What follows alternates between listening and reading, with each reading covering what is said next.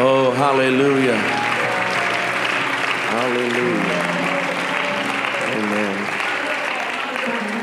Amen. If you have your Bibles, we're going to go to the book of Colossians. Amen. The third chapter, we'll be reading verses 1 and 2. And uh, thank you, Pastor Sutton, and thank you, New Life family. We appreciate all of your prayers. We feel it. And uh, we, we, we have received uh, support of all kinds from, from this church, and we're thankful for it. Um, I don't, I don't want to try to do the work of God by myself. And uh, I don't want to do it without God, and I don't want to do it without God's people. And so we love and appreciate everyone here. And uh, we love and appreciate the fact that we know there's people in, uh, in Alabama praying for us. Amen. Um, I've been gone from, my, from home for, I think now we're going on eight or nine days. But uh, I was glad to hear today that we broke our attendance record. Amen. Hallelujah. Praise God. And uh, I, I got really bold and told the church, uh, I, we have a very small building. It's only about 600 square feet, and uh, it seats exactly 40 people. Amen. And so today they had to put extra chairs out. Hallelujah. So we're excited about that. Praise God. Amen. Uh, I, I, got really bold and told church we're going to break we're going to break 40 by December, but it took a few extra months. But Amen. Jesus did it. Hallelujah. And uh, I want him to keep doing it. Praise God. So we love and appreciate all of you. Amen. Book of Colossians, chapter 3, verse number 1 and number 2. The word of the Lord says, If ye then be risen with Christ, seek those things which are above where Christ sitteth on the right hand of God. Verse number two set your affection on things above and not things on the earth. And I want to preach to you tonight on this very simple subject the bigger picture. The bigger picture. Amen. This congregation is getting bigger. You're in a bigger building. And our only challenge now is to keep our eyes on the bigger picture. Hallelujah. Can you say amen? Hallelujah. Amen. Hallelujah. Heavenly Father, we thank you for your word. We thank you for your spirit. We thank you for your power. God, we're asking you that you would bless these remaining moments of the evening. Lord, I'm asking you tonight, hallelujah, that you would touch me and grace me and allow me to speak as the oracles of the Lord to your people. And everyone said, in Jesus' name. Let's give Jesus a great big hand clap of praise before we're seated. And as you're clapping, I want you to shout, Speak to me, Jesus. Come on, say it again. Speak to me, Jesus. Hallelujah. Shake your neighbor's hand, give them a great big God bless you, and you may be seated.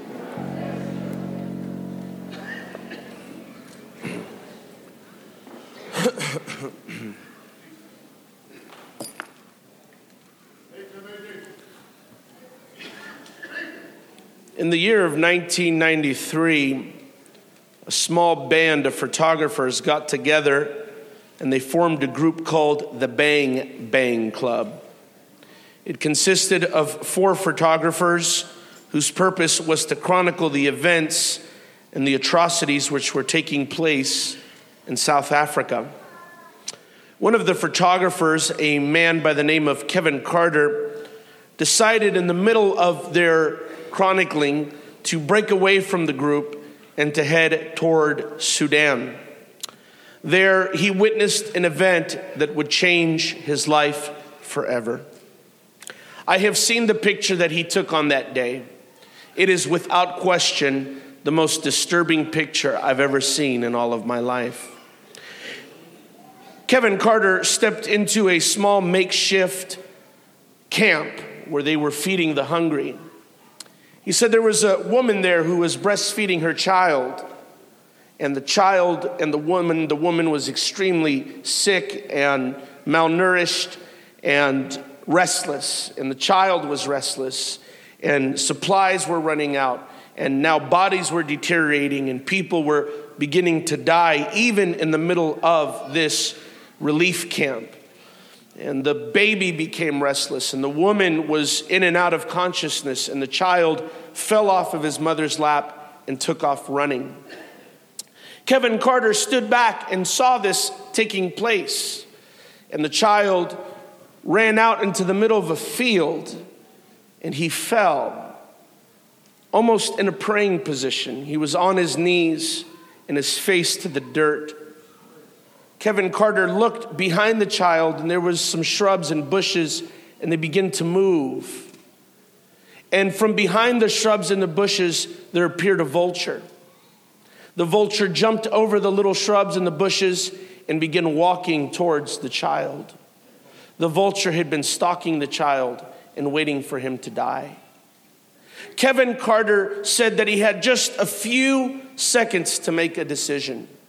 And his decision was rather simple Do I pick up my camera and take a picture of a vulture stalking another human being? Or do I go and chase the vulture off? I am saddened to tell you that he did not chase the vulture off.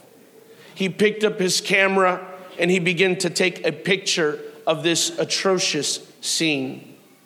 And I have seen the picture, and I'm telling you, I don't think I've ever seen anything that has bothered me more in my life. There will be times in life when all of us will find ourselves having to make quick decisions which have long term effects.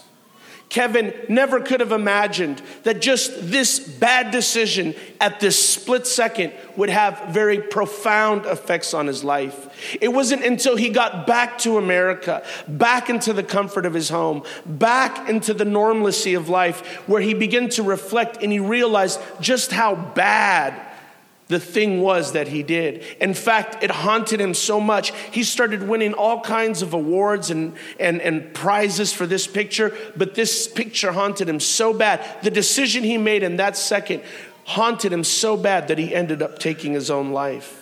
I want to preach to you tonight, amen, about keeping your eyes on the bigger picture. I want to preach to you tonight about no matter what happens, no matter how much pressure begins to get around you, no matter how much things begin to seem awkward and uncomfortable, you've got to do what's right at every turn and bend of life's road. Can I preach to you tonight about everyone's, one of everybody's favorite biblical personas, Job? Job's wife insisted that he make a decision which would have permanent effects on his life. And she wanted him to make a decision immediately based on a trial that had only been going on for a short amount of time. To make matters worse, she expected him to make the decision right there and right then. She told Job, Do you still retain your integrity, curse God and die. Here, Job is definitely at the bottom of the barrel. He definitely feels kicked, he definitely feels down, and he's definitely weak in every sense of the word. But he looks at his wife and he responds to her in Job 2 and 10, and he says unto her, Thou speakest as one of the foolish women speaketh. What shall we receive good at the hand of God, and shall we not receive evil? And the Bible goes on to say, In all this did Job not sin with his lips. Uh, Job had a split second to make a lifelong and eternal decision. Job had a split second to open up his mouth and say something, amen, that could have ruined him forever. But he said, I'm not going to let the pressure of this moment make me turn on God. I'm going to keep my eyes on the bigger picture. I'm going to look at my whole life. Uh, I'm not going to just look at this one moment. I'm going to look at a few years back. Uh, and I'm also going to believe about a few years from now that God is going to show his goodness to me again. God hasn't always been this way. God hasn't always allowed these things. Uh, I'm not going to throw away my relationship with God right now just because I'm going through a bad time. I'm preaching to somebody. Hallelujah. I'm telling you, hallelujah. God wants us, amen, to lift up our eyes tonight. Uh, don't look at one bad month, one bad week, one bad year, two bad years, three bad years. You know better than I do that God's been good to you for a long, long time, and it's not time to quit.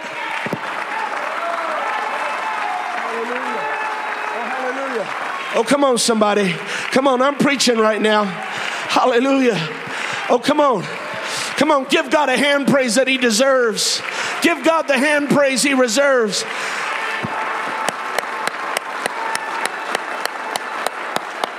Oh, come on. Come on. Oh, come on. The devil's been telling you to curse God. Why don't you praise Him instead? The devil's been telling you to talk foolish. Why don't you open your mouth in wisdom right now and declare the wonders of God and declare the goodness of God and declare the blessing? Oh, ah, Jesus. Oh, hallelujah. Hallelujah. Hallelujah. And this is just kind of, you know, a pro tip. Amen. A little Pentecostal pro tip for you. But there's been so many times in my life where I thought, man, I just, I can't wait for this trial to end. Uh, amen. But in the thick of it all, when it, when I just can't seem to find my orientation, I've done it more than once and it works every time. I'll pull up a chair. I'll sit in the chair. I'll put another chair right in front of me. I don't care what people think. And I'll start talking just like Jesus was sitting in that chair and I'll start from the very beginning of my life to where I'm at at that moment and I will begin to remind God of all the, well, really, I'm reminding myself of all the good things He has done. Uh, hallelujah. And if I can't find any more else to praise Him about, I'll start telling Him about all the good things He's done in the, in the Bible. Hallelujah. And brother, I'm telling you, whether I come out of that trial or not, at that moment, I feel better. Uh, my perspective has changed. Uh, I feel stronger. Uh, I feel blessed. I feel, oh, Jesus. Come on, we can get bitter or we can get better. I want to get better. Oh, hallelujah. Oh, come on, New Life. Let's give God a good Sunday night. I ain't going nowhere. This is my pew. I'm going to lift up my eyes and see the bigger picture. Oh, Jesus. Oh, hallelujah. Hallelujah. Amen. Let me preach to you about Joseph. When Joseph was tempted by Potiphar's wife, Joseph had a few seconds to make a decision that would affect the rest of his life. In fact, the bigger picture in Joseph's life was that if he would have fell with Potiphar's wife, it would not just have affected him, it would have affected his father. It would have affected his brothers. It would have affected his children's children and his children's children's children. Hallelujah. We, we, in fact, had he fallen in that split second, we might not even be preaching about Joseph tonight. He would have just been old Joe from the block. He would have just allowed himself to be numbered among everybody else. But Joseph held his integrity and he said, I don't care what I'm feeling right now. I don't care about how much my flesh is burning up right now. I don't care about the fact that we are alone. I don't care about the fact that I've been alone. I don't care about the fact that I've been forsaken, betrayed, upset, and I have all kinds of excuses to fall. Joseph said, I'm going to hold my integrity right here, right now, even if I got to run, even if I got to crawl out of this room. You ain't taking the promises from God from me in a split second. I've been through too much and I've gotten this far, and I'm not going to fall in just one moment. I'm going to get my eyes on the bigger picture. I'm getting out of here. I'm getting out of here. I'm getting out of this. God's going to. Hallelujah. Hallelujah. Oh, yes, Potiphar was not there. The guards were not there. There might have not been any other servants there, but Joseph realized God is right here. I may not feel him, but he's right here. I may not feel him, but he's right here. I may not see him, but he's right here. I don't care who's not here, God's here, and I'm going to hold my integrity. Proverbs 5 and 21 says, For the ways of man are before the eyes of the Lord, and he pondereth all his goings. Joseph understood understood God is watching me right now, and I'm not gonna make a bad decision in a few seconds that can ruin the rest of my life. There's a bigger picture, there's a bigger plan, there's a bigger purpose. This is not about. Oh, come on. Hallelujah. Hallelujah. Hallelujah. Hey, you know, and, and, and maybe this is just too you know, maybe this is too much of a practical application for some, but, but if I could just preach to the young people right now, there is no fornication worth thwarting the purpose of God in your life. I'm telling you, fornication will set you back. Amen. And let me preach to the adults adultery will set you back, fornication will set you back, sexual improprieties will set us back. I'm telling you, there's all kinds of blessings that God has for us, but there's one thing we got to do we got to keep ourselves pure. I'm, te- I'm telling you right now, new life, if you keep yourself pure, God will let you partake of things that everybody else don't get to partake of. When David was running from Saul and had no bread, he came into the house of the high priest and he said, Do you have any bread? He said, I only got holy bread around here. He said, And if the men that are with you have kept themselves from women and have not fornicated, they can partake of this holy bread. And David said, My men have stayed clean. He said, Then go ahead and eat the holy bread.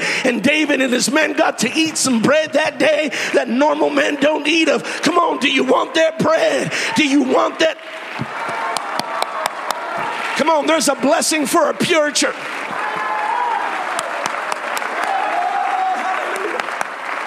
Come on, come on. I'm preaching to you, single person. I, I, don't care how lonely you are. I don't care how long you've been single. I don't care who walked out on you. Stay pure and eat of the holy bread. Hallelujah.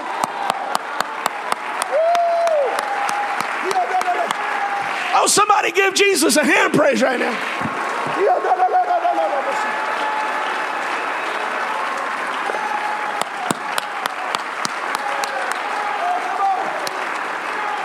Oh, come on, come on, come on.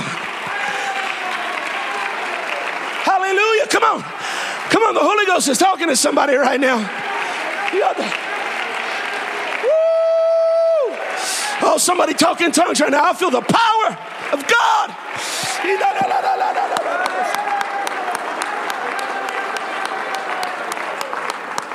Hallelujah.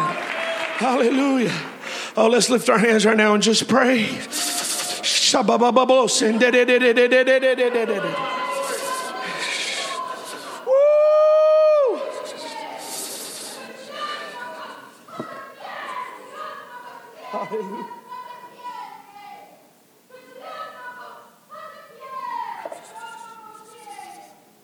Oh, Jesus. Oh, Jesus. Oh, Jesus. Hallelujah. I'm here. Oh, Jesus. I said before you a blank page. It's up to you. It's your decision. I can do what you want me to do. I can do what your actions dictate for me to do. it's completely up to you. Oh, hallelujah.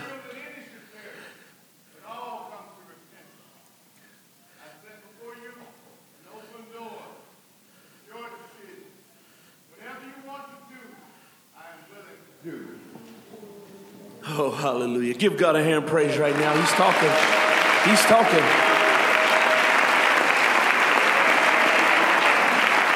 Come on.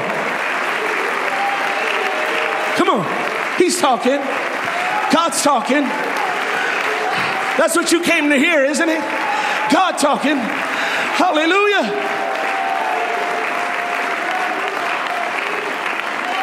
Hey, I'm, I'm, I'm just going to meddle for a few seconds if you will allow me to. But let me speak to the men here at New Life. Not every woman that walks through these doors in the months to come is going to be saved. And not every woman that walks through these doors in the months to come is going to dress very saved. But I don't care how she's dressed, I don't care how she looks. Amen. Men of God, when you walk through that door, look not to the left nor to the right. Keep your eyes going forward. Stare at your wife.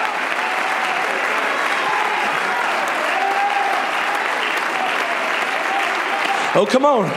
Come on. Come on. Come on. That's good preaching. Come on. You know what?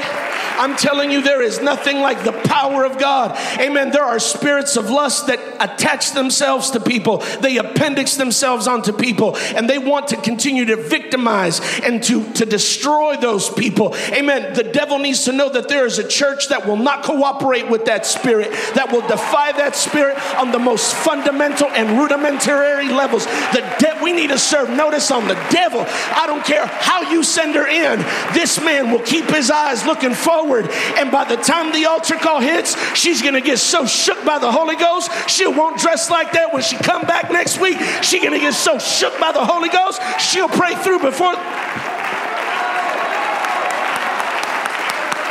Come on. Yes, I believe.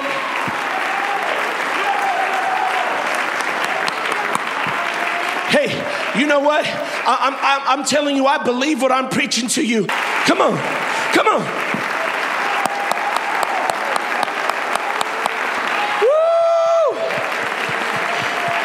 Ah, Jesus. Amen.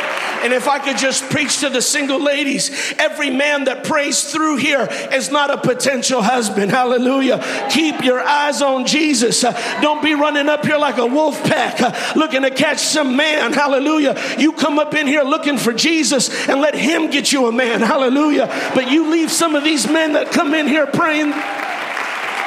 You let them pray through and establish and walk with God. We don't need no mangelists walking around here. Hallelujah. Just trying to hook a man every time he's speaking tongues. Let the boy pray. Let him find God. Let him get grounded. Hallelujah. You stay. Don't look to the left or to the right. Keep your eyes on Jesus. Keep your eyes on the bigger picture.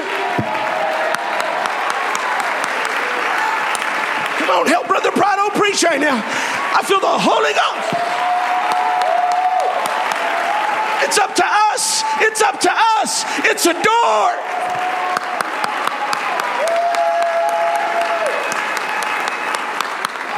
Oh, for about five seconds, let's worship Jesus right now.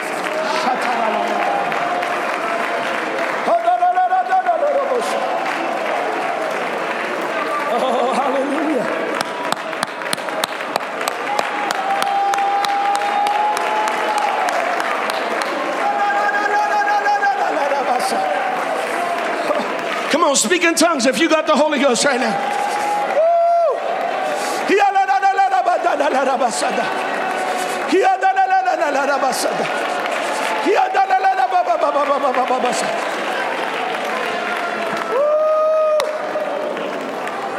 Oh, hallelujah.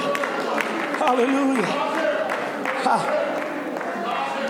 In the book of Numbers, chapter 20, verse 9, Moses Moses is faced with a dilemma. And we preached about it the other night, and he has to make water come out from a rock. And he's got a split second to make a lifelong decision, a decision that'll affect him the rest of his life. And God tells him, Moses, talk to that rock. And Moses starts hitting that rock.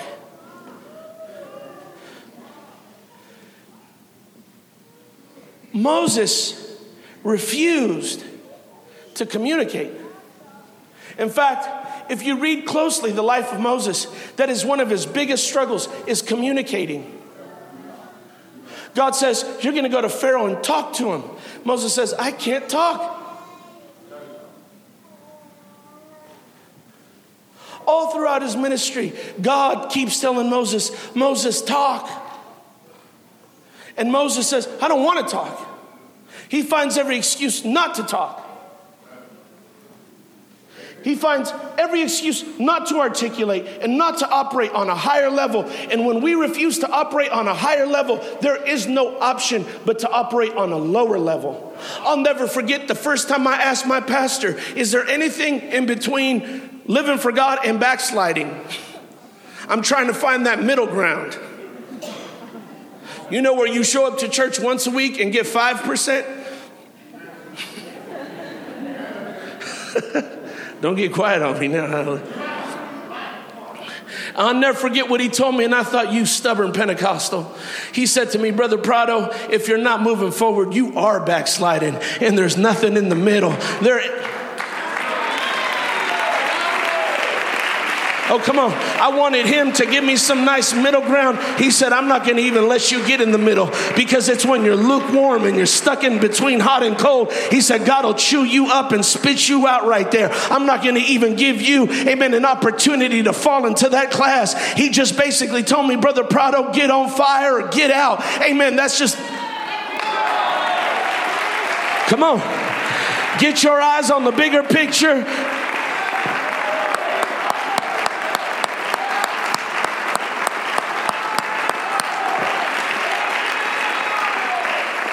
God tells Moses, talk. Moses says no. So Moses starts throwing blows.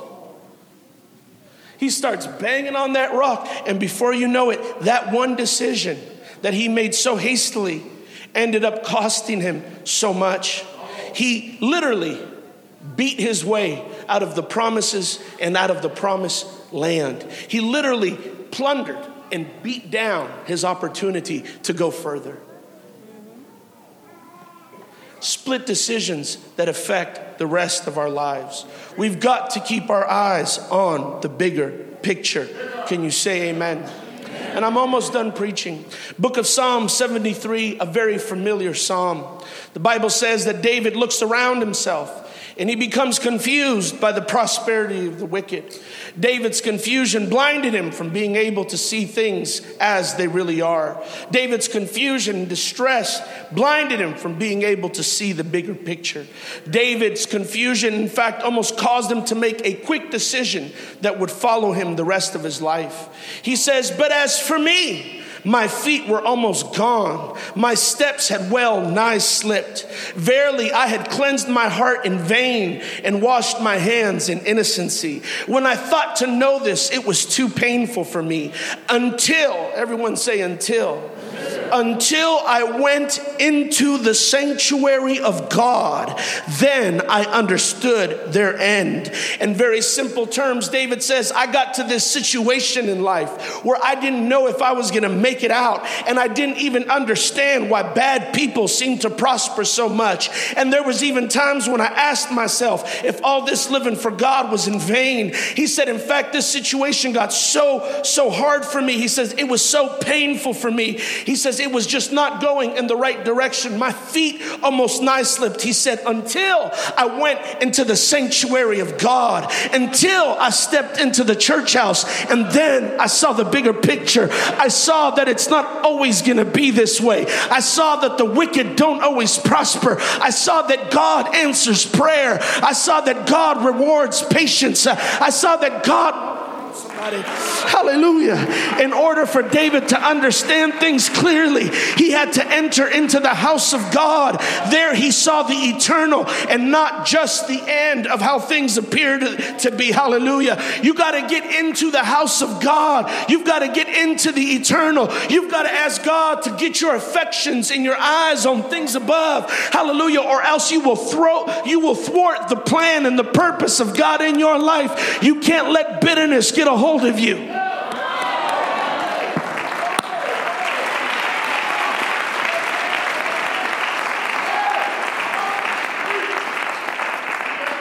You know, I'm, I'm, I'm almost done. Second Corinthians 4.17, the Apostle Paul says, For our light afflictions, which is but for a moment, worketh for us a far more exceeding and eternal way to glory. The funny thing is, Paul said, I've been beaten, left naked, stoned, whipped. And he want to talk about these light afflictions? I, I don't think, I don't, th- that don't sound lightweight to me. What was it? How could David go, how could Paul go through all this and say these are just light afflictions?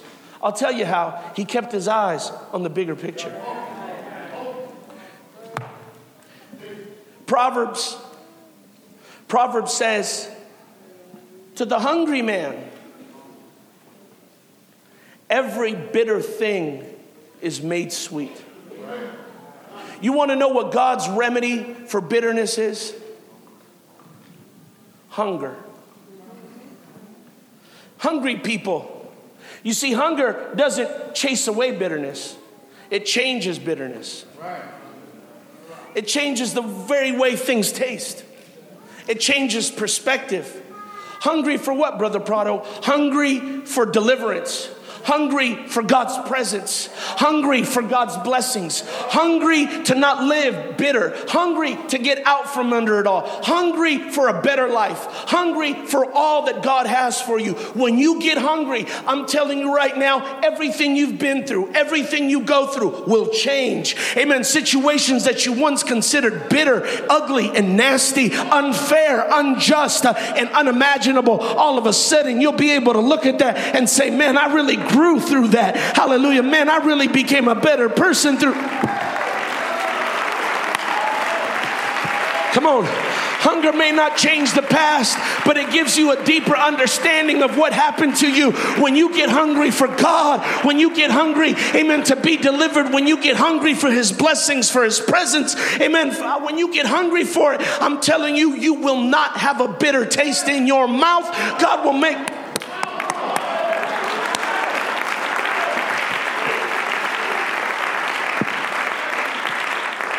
The Apostle Paul.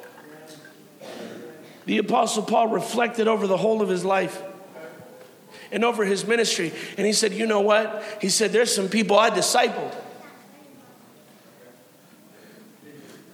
He said, And some of them now, they preach Christ out of contention, out of envy. He said, Some, some of these knuckleheads, even preached Christ to add affliction to my bonds. He is sitting in prison. And there are guys running around who he discipled, preaching Jesus Christ in such a way that it is causing him trouble. It's keeping him in jail, it's keeping him in and out of jail, it's making people persecute him. And you know what Paul says? He said, But in all these things I rejoice and I will rejoice. Right. He said, Because Christ is preached. What happened? How did this happen? I'll tell you what happened. Paul sat in that jail cell and he got hungry for deliverance. He got hungry to not get bitter. He got hungry to see things in a different way. And I don't know how and I don't know when, but I can only imagine one day waking up inside that jail cell. God said, I'm going to show you, amen, that I'm going to turn all this around and still work it out for the furtherance of the gospel. Paul, you don't need to get bitter. I'm going to make this whole situation sweet. Come on, get bitter, get hungry. Get hungry, get hungry, get hungry.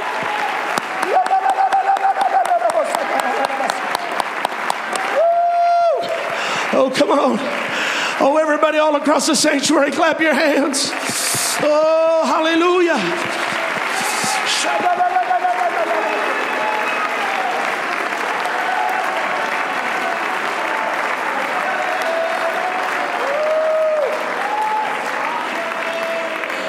Let's all stand.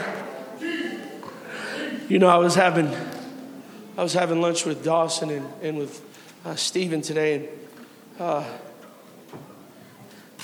they were asking me about some, some, some of my past, and I began to tell them about how there was a time where I, I loved my mom, but I, I had to leave my mom's house literally from one day to the other, and I didn't know God back then, and I was living with my dad, and and I hated it. I didn't know my dad. I hadn't seen my dad for several years. And, and now, all of a sudden, through some very horrible cir- circumstances, I was now having to live with my dad. And my mom, it wasn't so much her fault, but you know, my mom's house was very unstable, but it was very dysfunctional, but that was all I ever knew. And my dad's house was not like that. My dad had some rules. My dad had a wife and kids, and they went to bed early and woke up early and education came was a high priority. And there was no drugs in the house and there was no drinking. And i'm telling you for years i stayed bitter over how i had to leave my mom's house when i didn't want to. That i mean that tormented me. Even after being saved i just stayed bitter until i got in the holy ghost. And god showed me those were some of the best years of your life had you never, had that never happened, you'd never know what it was like to live in a family. Had that never happened, you'd gone your whole life not knowing a healthy family environment. I wonder who God is going to talk to tonight and show them. I know, I know you're mad about this. I know you're mad about how this went down. I know you're upset, but if you would just get a little hungry, and if you would just talk to me, if you would just realize that this is a good opportunity for you to get your eyes on the bigger picture, God would penetrate that situation and show you something you've never seen. And you'll actually be able to walk out of this sanctuary today and say, Those light afflictions. Every hand lifted up right now, hallelujah.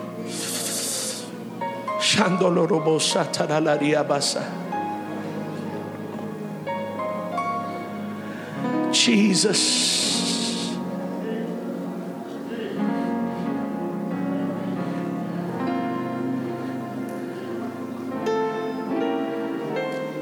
Oh, come on, let's pray.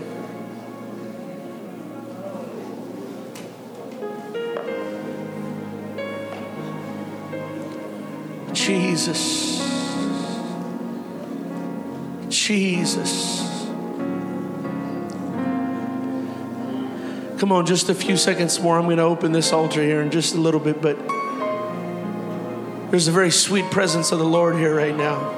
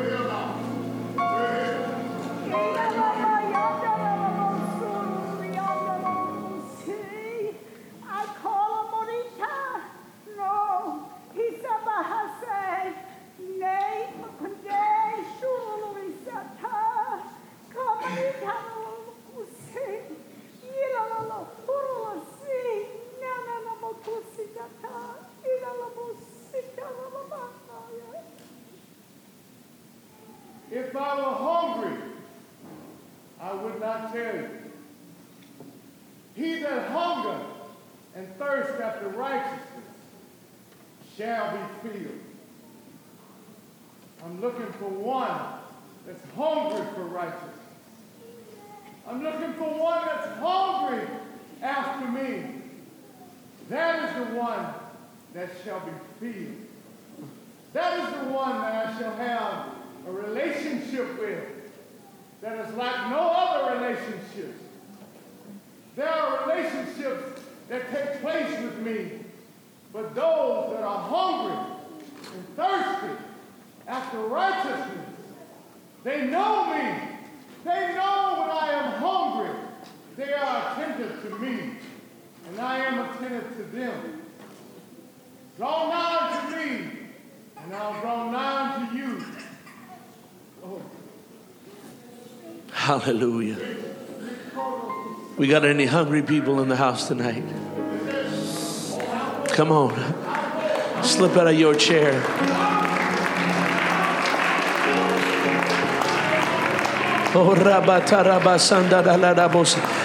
Don't be embarrassed to ask the person next to you, please pray for me. Hallelujah, as you lift your hands.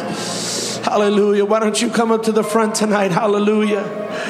Oh, rabatanda da la dia ta da da da da da la dia basa da da la dia basa. Hia da la la rabanda da la da da da da basanda da la dia basa da da la da basa.